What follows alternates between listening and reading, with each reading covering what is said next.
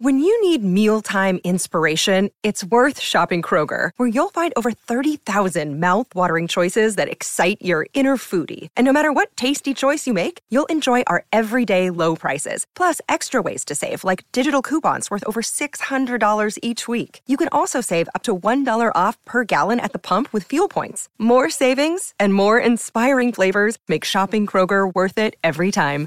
Kroger, fresh for everyone. Fuel restrictions apply.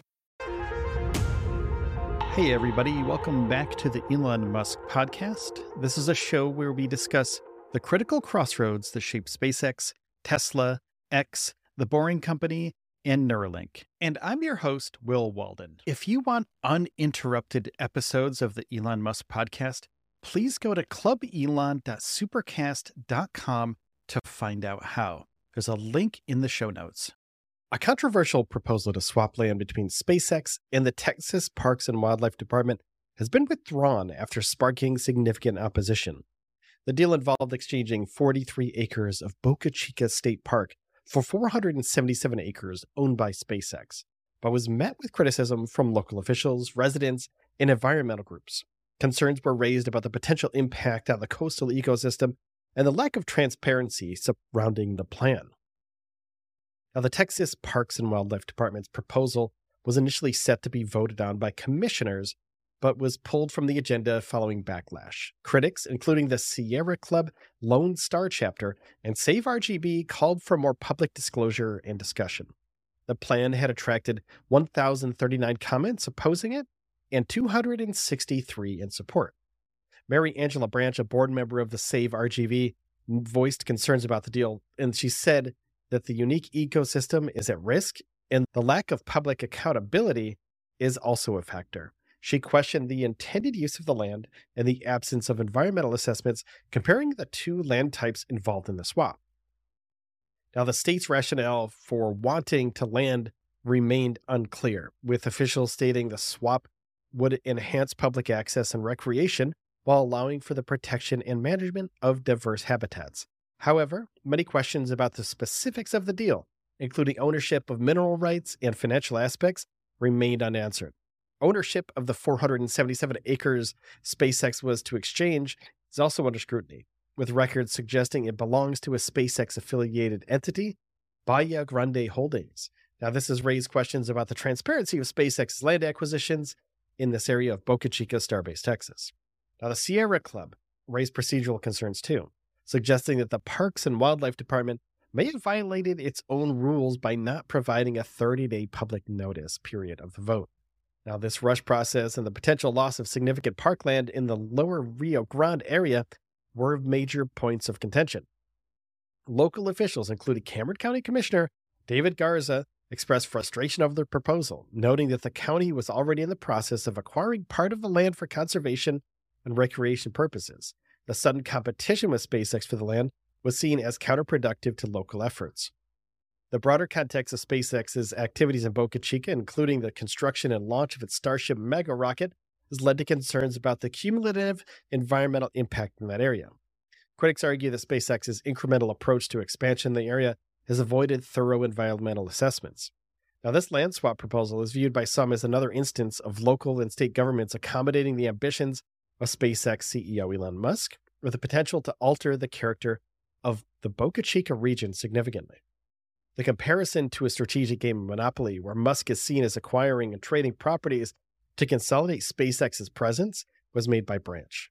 Now, the controversy over the land swap comes amid a broader discussion about the role of private companies like SpaceX and space exploration and their impact on local communities and environments, and the military's increasing reliance on commercial satellite communications, the military's increasing reliance on commercial satellite communications, including SpaceX's Starlink service.